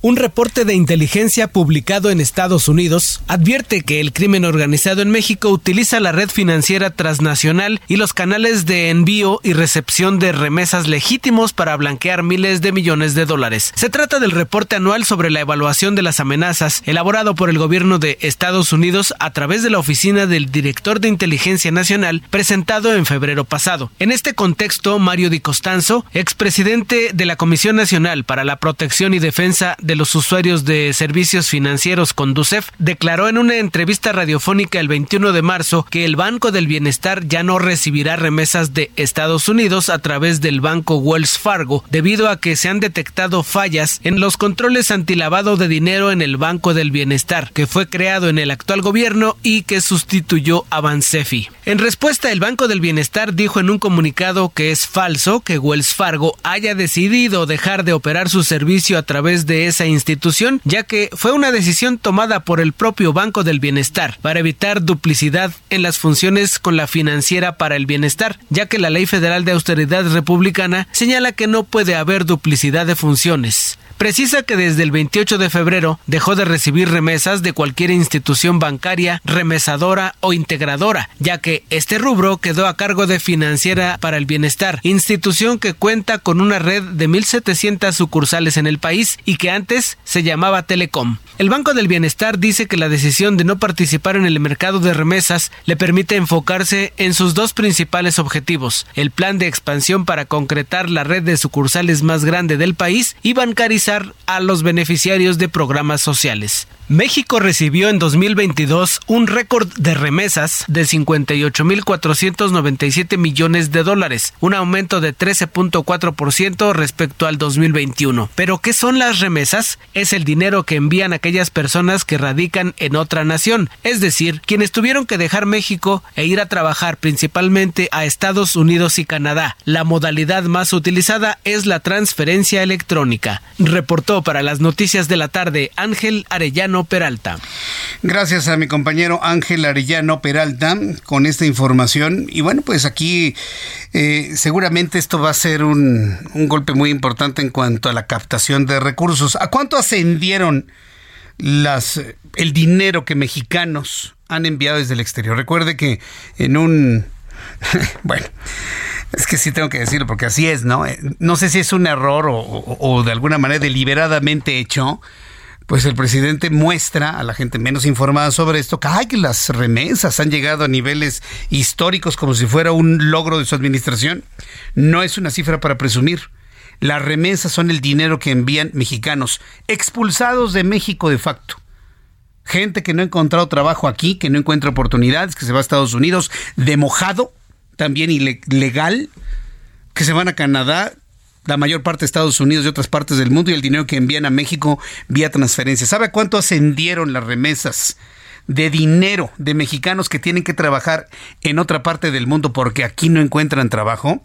58.497 millones de dólares. Le había dicho hace rato pesos, corrijo, fe de errata, son dólares. 58 mil 497 millones de dólares. Hoy por hoy, esta cifra de recursos en dólares que entran a México es superior a la venta del petróleo, es superior a la industria turística y a las industrias que usted me diga. Al petróleo y al turismo lo superan las remesas internacionales. ¿Cuánto fue en 2021? 51.586 millones de dólares. Para que usted se dé una idea. Sí, vale la pena ya hablar del dato final para 2022, 58.497 millones de dólares. Ya que estamos metidos en el tema del dinero, vamos a revisar las finanzas, cómo cerraron los mercados financieros el día de hoy. Héctor Vieira nos informa. La Bolsa Mexicana de Valores cerró la sesión de este jueves con una ganancia del 0.53%, equivalente a 277.53 puntos, con lo que el índice de precios y cotizaciones, su principal indicador, se ubicó en 52.827.93 unidades. En Estados Unidos, Wall Street cerró con ganancias generalizadas ya que el Dow Jones avanzó 75.14 puntos para llegar a 32.105.25 unidades. En tanto, el Standard Poor's ganó 11.75 puntos con lo que se ubicó en 3.948.72 unidades, y el Nasdaq sumó 117.44 puntos para ubicarse en 11.787.40 unidades. En el mercado cambiario el peso mexicano se depreció 0.26% frente al dólar estadounidense, que cerró en 17 pesos con 78 centavos a la compra y en 18 pesos con 66 centavos a la venta en ventanilla. El euro se ubicó en 19 pesos con 29 centavos a la compra y 20 pesos con 13 centavos a la venta. El Bitcoin tuvo un alza en su valor del 3.35% para ubicarse en 28.272 dólares por unidad, equivalente a 525.336 pesos mexicanos con 17 El Instituto Nacional de Estadística y Geografía informó que en la primera quincena de marzo, la inflación se ubicó en 7.12%, con lo que llegó a cuatro descensos consecutivos para ubicarse en su menor nivel desde la segunda quincena de enero de 2022. El economista en jefe de BBVA México, Carlos Serrano, anunció que la institución ajustó del 0.6 al 1.4% su pronóstico de crecimiento para el país en 2023, gracias a un impulso en el consumo privado, a pesar de una posible recesión en Estados Unidos. La Conferencia de Naciones Unidas sobre Comercio y Desarrollo dio a conocer que en 2022 el comercio mundial alcanzó la cifra récord de 32 billones de dólares, de los cuales 25 billones se generaron por consumo de bienes y 7 billones por servicios, que aumentaron con respecto a 2021 10 y 15% respectivamente. Informó para las noticias de la tarde Héctor Vieira. Muchas gracias Héctor Vieira por la información de economía y finanzas en esta noche aquí en el Heraldo. Son las 7.19, las 7.19 horas del centro de la República Mexicana. En todo este mundo de las redes sociales, hay algunas preferidas por algunas entidades. Por ejemplo, a mí en lo personal me gusta más Twitter. Es una red social en donde se dan a conocer opiniones de políticos, tanto nacionales como internacionales. Es una red social que se presta más para la, información y las noticias. Evidentemente, pues no con una confianza al 100%. Pero digamos que es el foro Twitter en donde un político da a conocer antes que en ningún otro lugar pues algún posicionamiento y demás. Por eso a mí me, gusta Twitter. Es más informativo. Para mí es la... la red social, perdón que lo diga así, no se me siento ofendido, pero para mí es la red social más inteligente, porque hay que leer. Y ahora con esta posibilidad de leer grandes hilos y grandes textos, pues más. Las demás están muy enfocadas a las fotos y sobre todo a los videos. Cuando llegó TikTok a México, ahora verán, habrá sido en el año 2018, si mi memoria no me falla. Ya vamos a tener cinco años con el TikTok aquí en México. Eh, me decía un buen amigo que era una red social para chavitos, ¿no? Que su rango de edad oscilaba entre los niños, literalmente, eh, quienes se encuentran en la pubertad, adolescentes y no más allá de los 19 años. Ahora ya se ha diversificado mucho TikTok. ¿Y qué empezó a mostrar TikTok? Eh, bailes, bailecitos de, algunas mujeres, algunas muy jóvenes, otras no tanto, con ropa muy pegada o a veces hasta sin ropa, pues bailando, ¿no? Y ese era el, atractivo de TikTok. Hoy se ha diversificado a ser inclusive una gran plataforma de noticias también, con imágenes y demás, lo que algunos llaman una nueva televisión. Pero fíjense que a muchos no les convence TikTok, eh, sobre todo en el mundo. La aplicación china de videos TikTok continúa siendo una red social que genera desconfianza en los gobiernos de varios países del mundo. Hay dudas de que este programa, cuando usted lo baja de su tienda, usted lo baja de la tienda ya sea de para su iPhone o para su Android, ¿sí? En ese momento usted estaría instalando de manera oculta, sin saberlo, un software espía en el cual pues se puede entrar a su teléfono celular y verlo todo, inclusive hasta activar la cámara. Activar cámara, activar micrófonos, conocer lo que escribió en todas sus otras redes sociales, los documentos que tiene, las fotografías que tiene, los correos que ha enviado, que le han llegado, en fin, conocer de pe a pa todo su perfil. Eso es lo que creen en algunos países.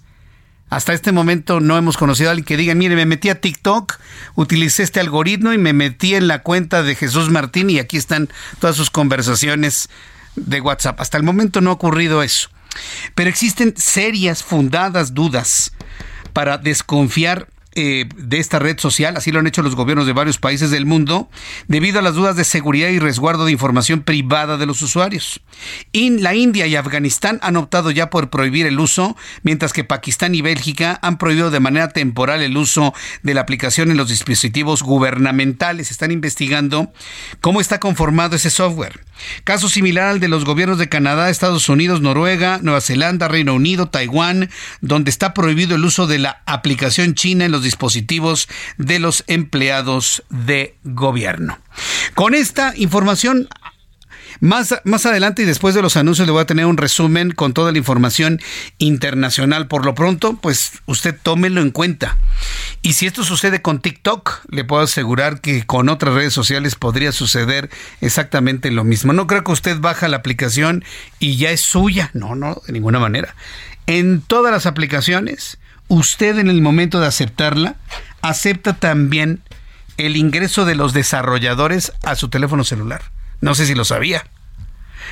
Y también debe saber otra cosa. Todo aquello que escribe y luego borra, no se borra jamás. Se borra de su celular y se borra del celular donde lo envió. Pero queda una huella de todo lo que ha escrito, de todo lo que ha enviado en las bases de datos de los propietarios de esas aplicaciones. Lo que usted tiene que entender es que usted no es dueño de la aplicación. Usted contrata un servicio y está autorizando que su teléfono se conecte a grandes servidores en otras partes del mundo. ¿sí? Entonces, en el momento que usted tiene conciencia de ello, enorme criterio de qué es lo que sube, qué es lo que comparte, qué es lo que de alguna manera negocia, dice, habla, imágenes que comparte, es muy importante. Siempre habrá alguien que se entere de lo que está usted escribiendo y además que se, se queda bajo resguardo. Voy a a los anuncios y regreso con las noticias internacionales después de los mensajes. Escríbame vía Twitter, arroba Jesús Martín MX. Escucha las noticias de la tarde con Jesús Martín Mendoza. Regresamos. Heraldo Radio, con la H que sí suena y ahora también se escucha.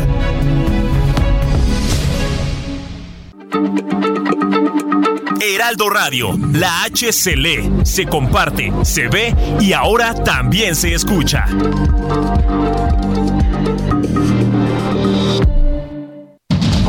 Continúa Heraldo Noticias de la tarde con Jesús Martín Mendoza.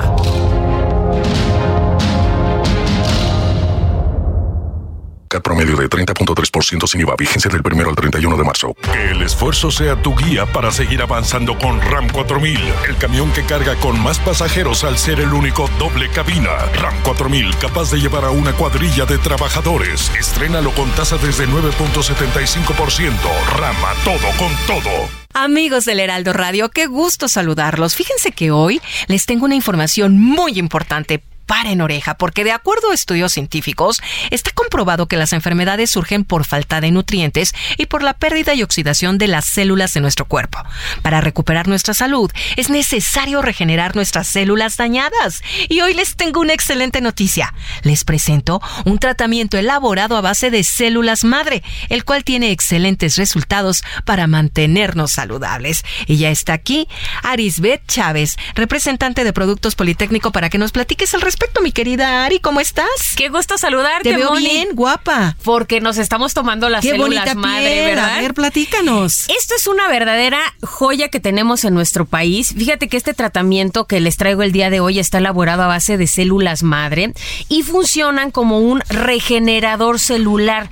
Este fue investigado y aprobado por científicos reconocidos a nivel mundial este tratamiento verdaderamente te ayuda a regenerar el funcionamiento de todos nuestros órganos y los resultados para recuperar tu salud, tener huesos más fuertes y saludables y sobre todo pues lucir una piel joven y radiante. ¿Has escuchado la frase tú eres lo que comes? Eh, Por supuesto. Si estás bien por dentro Sí. y están nutridas a nivel celular, pues por fuera, claro que se va a notar en tu cabello, se va a notar en tu piel, en tus en tu uñas. salud. En tu salud definitivamente. Las células madre actualmente se utilizan para tratar más de 80 enfermedades. Nosotros tenemos excelentes resultados con este tratamiento de células madre en diabetes, lupus, cáncer, tumores, Parkinson, Alzheimer, artritis reumatoide, ansiedad, depresión y estrés, porque van directamente a tu cerebro. Claro. Puedes tener un desorden químico y no necesariamente es tristeza, sino algo le hace falta a tu cuerpo. sí. Entonces, este tratamiento funciona de maravilla. Sí. Las células madre te van a ayudar a mejorar tu sistema circulatorio, a frenar la propagación de células cancerígenas, a mejorar tu función renal y hepática y el funcionamiento del sistema nervioso central. Este tratamiento, cada cápsula es riquísima en antioxidantes. ¿Cómo andamos buscando los antioxidantes? eh? Y además Siempre. los tomas por separado. Sí. Esta cápsula te contiene la cantidad de antioxidantes necesaria y te va a dotar una gran cantidad de nutrientes a todo tu cuerpo. Ari, ¿con solo tomar una cápsula al día mejora nuestra salud? O digo, porque si es así, ¿a dónde llamo en este momento para pedir el tratamiento? Muchos de los propósitos, yo creo que de, de año nuevo es mejorar nuestra salud. Sí. Y hoy te traigo una promoción de esas que son fantásticas y que no pueden dejar pasar. Pero el número, a ver. Tienen que comunicarse al 55 56 49 44 44. Mi sugerencia es que vaya marcando y aparte el suyo. 55 56 49 44 44. Fíjate, les vamos a enviar hasta la puerta de su casa un tratamiento de 12 meses a un precio especial. Esto quiere decir un año completo, una dotación completa de células madre para un año. Y eso no es todo. Les vamos a mandar de regalo un kit de belleza. Incluye crema, jabón y mascarilla. Pero déjame platicarte que este tratamiento está elaborado, además de células madre, trae colágeno, ácido hialurónico, elastina. Son unos poderosos componentes que sí te van a ayudar a eliminar manchas, reduce el 90% de las arrugas, de cicatrices, te eliminan imperfecciones, acné y usted va a lucir una piel que le digo maravillosa y radiante. El jabón es una delicia, exfolia la piel, elimina toxinas, células muertas y la mascarilla te va a crear un efecto lifting. Si esto no es suficiente, también les voy a enviar un regalo, un masajeador que elimina dolor, estrés, tiene diferentes intensidades de masaje, luz infrarroja y además una bocina Bluetooth. Y si marca ahorita al teléfono 55 56 49 44 44, te voy a dar un 2 por 1 en los regalos. ¿Qué tal? O sea, doble paquete. Doble paquete Para solamente van a pagar uno, sí. Vienen dos años de células más doble de los regalos, por eso tienen que aprovechar y marcar ya. El teléfono Sí. 55 56 49 44 44. Ya me lo aprendí. Reciba dos tratamientos al precio de uno. Llame en este momento. Muchas gracias, Ari. Gracias. Regresamos aquí al Heraldo Radio.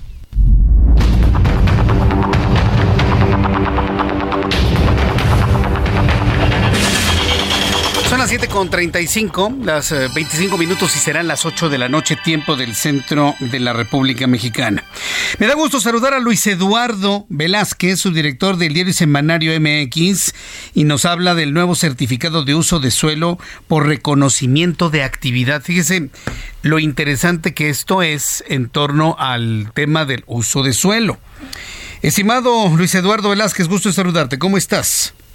Buenas noches, estimado Jesús Martín, y un saludo a ti y a tu auditorio. En la Ciudad de México hay una nueva disposición legal que beneficia la reactivación económica. Se trata de una medida dispuesta por la Secretaría de Desarrollo Urbano y Vivienda Capitalina. Su titular, Carlos Ulloa, informó que los restaurantes, salones de fiestas, lugares de hospedaje, teatros y auditorios que llevan más de cinco años en funciones ya no tendrán que entregar boletas de impuesto predial ni derechos de suministro de agua para tramitar el certificado de uso del suelo por reconocimiento de actividad, conocido como CUSRA. Esta reforma busca simplificar y agilizar el proceso de obtención del CUSRA para los establecimientos mercantiles que han desarrollado sus actividades por más de cinco años. Mediante el certificado podrán actualizar su documentación y acreditar ante las autoridades de la ciudad y las alcaldías su funcionamiento en regla. Para tramitar este certificado se abrirá una ventanilla especial con el fin de eficientar la atención. La CEDUBI podrá hacer investigación con el fin de corroborar pruebas sobre las actividades referidas por el solicitante. ¿Qué busca esta medida? Evitar actos de discrecionalidad, corrupción o extorsión de los que son objeto los dueños de establecimientos mercantiles. No obstante, esta es otra de las medidas en las que importa mucho la participación ciudadana. Que los vecinos opinen en torno a estas facilidades y puedan dar fe de los negocios que no rompen con la armonía del entorno o reducen el espacio público. De lo contrario, Jesús Martín se corre el riesgo de que haya un desorden urbano. Confiemos en que habrá una buena actuación por parte de los negocios de la ciudad y la verificación de las autoridades. Un abrazo y muy buenas noches, estimado Jesús Martín. Muchas gracias por la información, estimado Luis Eduardo Velázquez. La verdad es que esto es muy, muy bueno, ¿eh? La verdad simplifica mucho eh, hacer los trámites para uso de suelo. Son las 7.37 tiempo del centro de la República Mexicana. Alina Leal nos tiene un resumen con las noticias internacionales más importantes. Adelante, Ali. Buenas noches.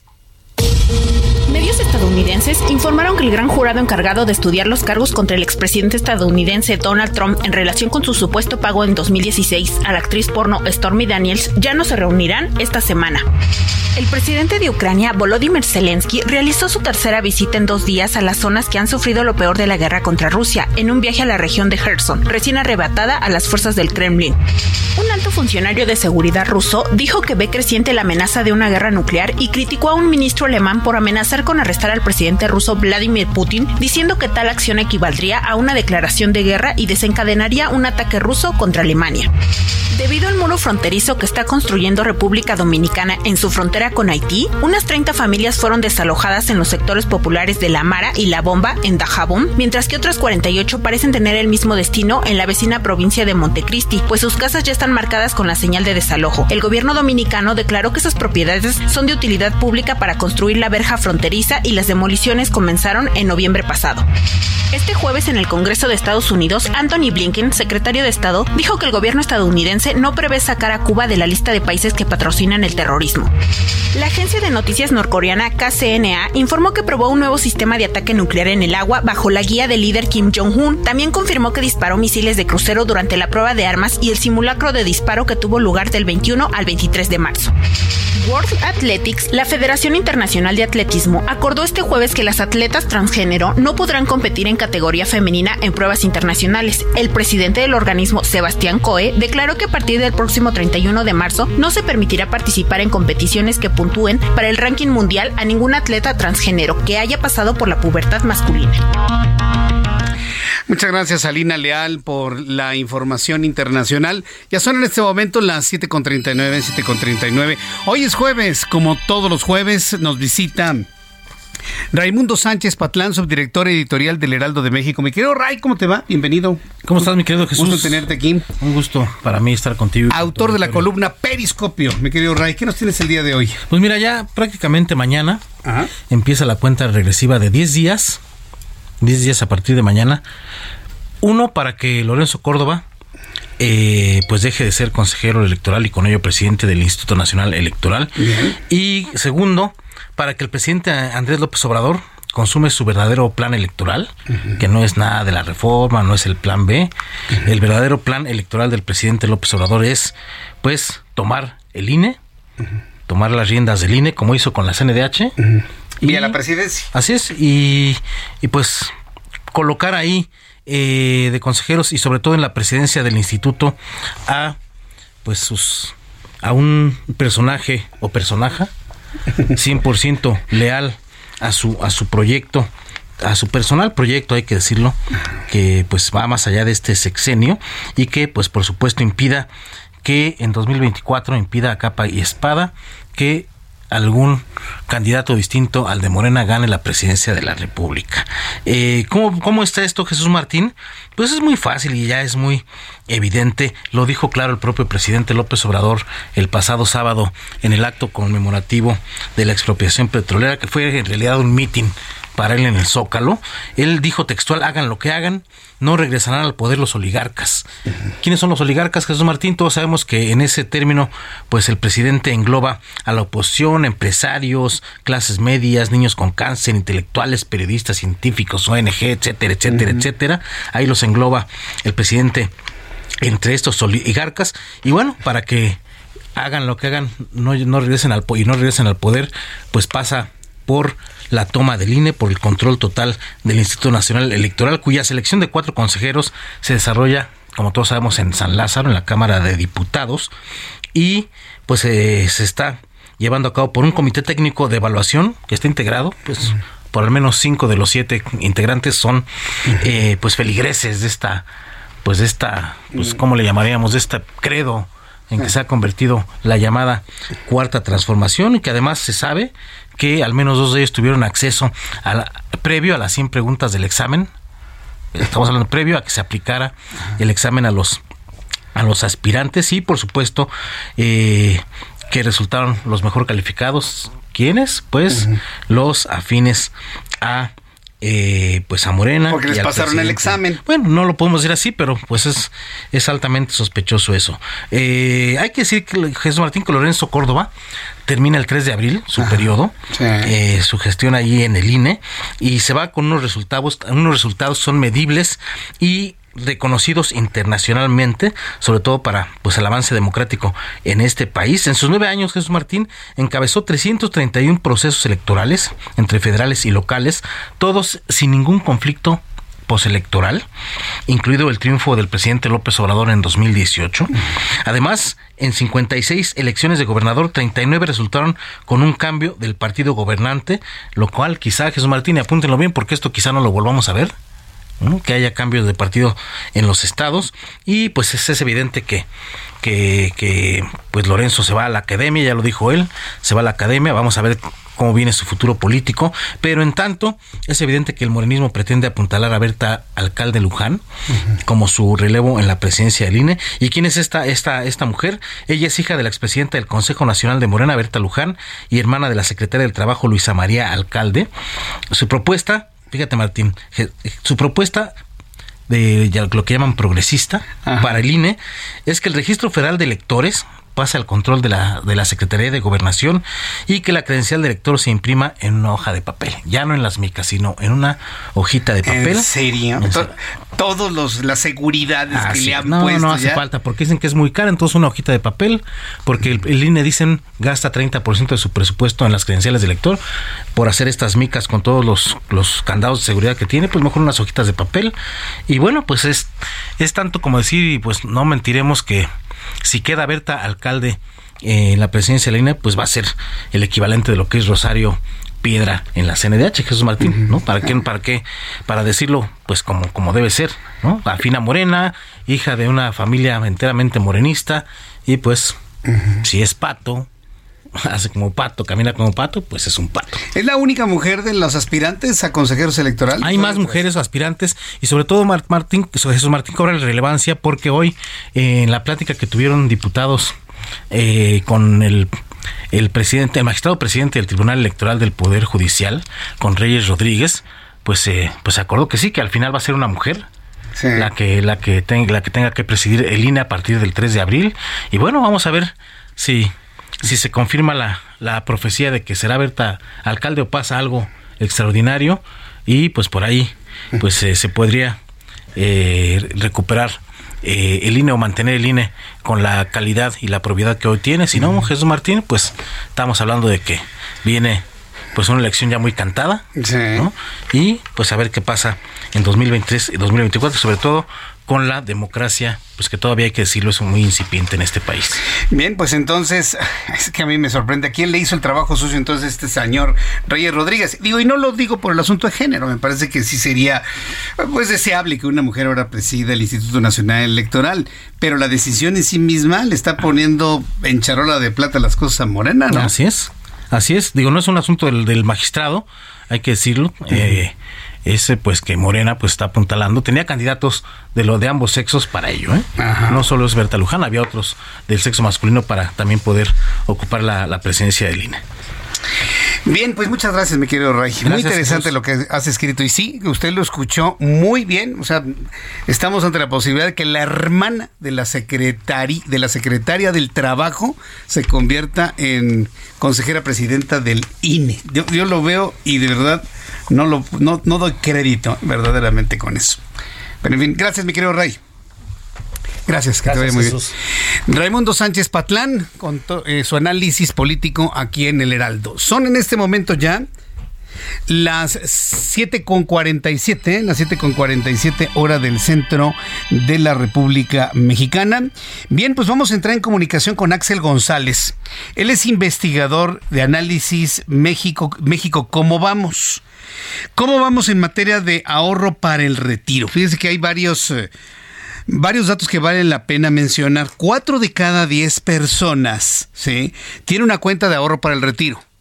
Cuatro de cada diez. Bueno, se lo voy a poner de la otra manera. Seis de cada diez no tienen planeado su futuro para cuando sean grandes. Yo creo que esto ya es algo muy dramático en sí mismo. Y cuatro de diez que sí tengan cuenta, a mí en lo personal hasta me parece mucho en una sociedad nada bancarizada. Axel González, me da mucho gusto saludarlo. Bienvenido al Heraldo. ¿Cómo está? Hola Jesús, ¿qué tal? Buenas noches, un gusto saludarte y a toda tu audiencia. Entonces, el 39.2% de la población entre 18 y 70 años tiene una cuenta de ahorro para el retiro. ¿Es lo deseable y lo esperable en un país con el nivel de penetración de los sistemas financieros? ¿Estamos abajo, en medio, arriba de la media mundial? ¿Qué, qué dicen los datos? Pues mira, eh, lo deseable pues seguramente no lo es porque es una penetración muy baja, como bien mencionabas previamente, esperado. Eh, creo que de alguna manera sí, sobre todo por la conformación actual del mercado laboral mexicano. eh, recordando que también en el mercado laboral mexicano pues es la, las personas se cuentan preponderantemente en la informalidad laboral. Eh, y dado que entonces las cuentas de ahorro para el retiro, en específico las AFORES, están estrictamente ligadas al, al empleo formal, digamos el empleo formal, digamos la, la, seguridad social y consecuentemente las aportaciones para el retiro, entonces es por esto que se encuentra este resultado, mm. eh, donde precisamente en el mercado laboral mexicano, pues eh, en, eh, cerca del, del 55% de las personas se encuentran en informalidad laboral y el 45% en la formalidad laboral. Entonces es un, es un dato muy simétrico a esta, a esta parte que estamos encontrando respecto al, al ahorro para el retiro. Uh -huh. De ahí entonces eh, en, en el estudio primero estamos precisamente intentando entender cuál es la, el estado del, del del, del ahorro en, en, el país, en específico del ahorro para el retiro, entender quién ahorra, eh, quién puede ahorrar, porque encontramos también que el ahorro para el retiro está muy ligado primero al, al, ingreso laboral de las personas, es decir, entre mayor ingreso, pues mayor la posibilidad de las personas de ahorrar, y en específico a la parte de que las personas se encuentren en formalidad laboral incluso en ingresos altos de personas que se encuentran en informalidad laboral, existe una poca penetración de las cuentas de ahorro para el retiro, precisamente por lo que te platicaba que estas cuentas están estrictamente ligadas a la formalidad laboral. Uh -huh. Una vez entendiendo eso, pues hacemos una serie de recomendaciones de política pública y acciones precisamente encaminadas a incrementar el, el, el, el alcance del, del ahorro en, en el país, en específico corrigiendo estas deficiencias en el mercado laboral mexicano así como acciones y políticas puntuales para incrementar el ahorro voluntario de las personas. Ahora, e-, ese punto del ahorro voluntario de las personas es algo que está en conocimiento de quienes tienen su afore o, o, no lo está, porque pues muchos no hacen ahorros voluntarios a pesar, aun cuando se ha dicho que las tasas de interés son más atractivas que las de los instrumentos tradicionales bancarios. ¿Por qué? Porque esto no ha tenido eco en el 40% de las personas que tienen este, este acceso a estas cuentas. Sí, de hecho, pues una de las cosas que estamos tratando de reforzar en las recomendaciones es, eh, digamos, acciones eh, relacionadas a educación financiera. Incluso hay, hay personas que se encuentran en la formalidad laboral que no tienen conocimiento de que tengan una cuenta de ahorro para el retiro. Es decir, como bien mencionas, hay, hay un porcentaje muy alto de personas que no conocen esta parte del ahorro voluntario para incrementar eh, la pensión que tendrían en su vejez y más aún existe también un porcentaje, un porcentaje considerable de personas que ni siquiera conocen que tienen este tipo de cuentas. Entonces, digamos, ahí hay varias capas en el, en el análisis sobre cómo incrementar esta parte del ahorro voluntario. Primero existe una parte de educación financiera para que las, las personas conozcan este tipo de cuentas, así como, digamos, en, términos de, ejecución, de acercarlos a través, por ejemplo, de aplicaciones o medios tecnológicos de, fácil acceso. Y finalmente también eh, ciertas medidas como la automatización del ahorro para que las personas puedan expandir su ahorro para el retiro una vez que ya tienen este tipo de cuentas. Una persona que nos está escuchando y que desea de alguna manera conocer más cómo funcionan estas eh, cuentas, ¿a dónde tiene que acercarse? Todos aquellos que estén sensibilizados para pues ahorrar para el futuro. Pues mira, creo que un primer paso es, entender en qué en, qué afore, por ejemplo, las personas nos encontramos. Ese es un primer paso. Eh, eh, descargar las, digamos, la aplicación correspondiente a la afore en la que te encuentres o incluso acercarte también a organizaciones como es la Mafore o CONSAR, donde se puede encontrar información muy eh, eh información vasta relativa a, a, dónde puedes consultar el estado de tu cuenta, el saldo, etcétera, y a partir de ahí, pues también este, entender cuáles son las medidas que puedes tomar para incrementar tu ahorro. Por ejemplo, aquí una de las que señalamos es precisamente automatizar el ahorro o, digamos, eh, ejercicios como puede ser eh, ligar eh, cierto consumo hormiga, como puede ser, por ejemplo, el consumo de café o artículos relacionados, y que cada vez que tengas consumos de, este tipo, de cierto porcentaje de ese consumo sea destinado automáticamente a tus a, tus cuentas de ahorro. Este tipo de programas han probado ser muy eficientes para incrementar el, monto de las de las cuentas de ahorro de las personas, precisamente porque uno de las de los hallazgos que se ha encontrado en digamos en, campos de estudio como economía del comportamiento es que las personas eh, tienden a procrastinar la decisión de ahorrar porque la ven muy lejana. Entonces una manera de contrarrestar esta, esta cuestión es precisamente automatizar el ahorro y hacer aportaciones automáticas precisamente para que no esté dentro de una decisión activa de las personas, sino que el propio diseño, la arquitectura de decisiones sea tal que el ahorro sea, digamos, eh, automático y eficiente para las personas. Bien, pues Axel González, muchas gracias por este tiempo para el auditorio del Heraldo Radio. Seguiremos en comunicación con nuestros amigos de México. ¿Cómo vamos? Muchas gracias por este tiempo. No, muchas gracias a ustedes por la invitación, un gusto platicar y buenas noches. Gracias, muy buenas noches. Son las 7.53, ya casi nos vamos. No quisiera que nos despidiéramos sin recordar lo que ocurrió hace 29 años. A esta hora más o menos, de hace 29 años, los medios de comunicación estábamos hechos una locura. Era un día completamente normal. La información de Luis Donaldo Colosio se iba a interiores. La campaña de Luis Donaldo Colosio no prendía, ni siquiera con el discurso este del 6 de marzo de 1994. Todos los colegas que tienen mi edad y que vivieron ese tiempo deben recordar y reconocer que hoy Colosio es un mito, ¿eh? Que hoy Colosio es un mito, pero hace 29 años su campaña no prendía. Diego Fernández de Ceballos llevaba la delantera mediática para la candidatura a la presidencia de la República. Liébano Sáenz hasta las 11 de la noche daba a conocer esto. Vamos a recordarlo. Con profunda pena me permito informarles que a pesar de los esfuerzos que se realizaron el señor licenciado Luis Donaldo Colosio, candidato del Partido Revolucionario Institucional a la presidencia de la República, ha fallecido. Eso sucedió hace 29 años. en lo que se ha convertido en el momento más difícil de la historia de la política mexicana. Hasta mañana en el Heraldo Televisión, a las 2 de la tarde, canal 8.1, Heraldo Radio 6 de la tarde. Soy Jesús Martín Mendoza. Gracias. Hasta mañana. Buenas noches. Esto fue Heraldo Noticias de la tarde con Jesús Martín Mendoza.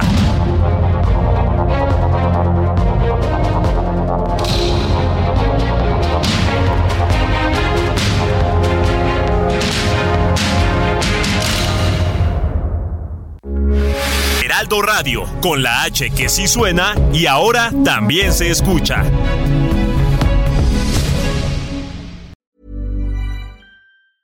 Hi, I'm Daniel, founder of Pretty Litter. Did you know cats tend to hide symptoms of sickness and pain? I learned this the hard way after losing my cat, Gingy. So I created Pretty Litter, a health monitoring litter that helps detect early signs of illness by changing colors, saving you money and potentially your cat's life. Pretty Litter is veterinarian developed, and it's the easiest way to keep tabs on your fur baby's health right at home. Go to prettylitter.com and use code ACAST for 20% off your first order and a free cat toy. Terms and conditions apply. See site for details.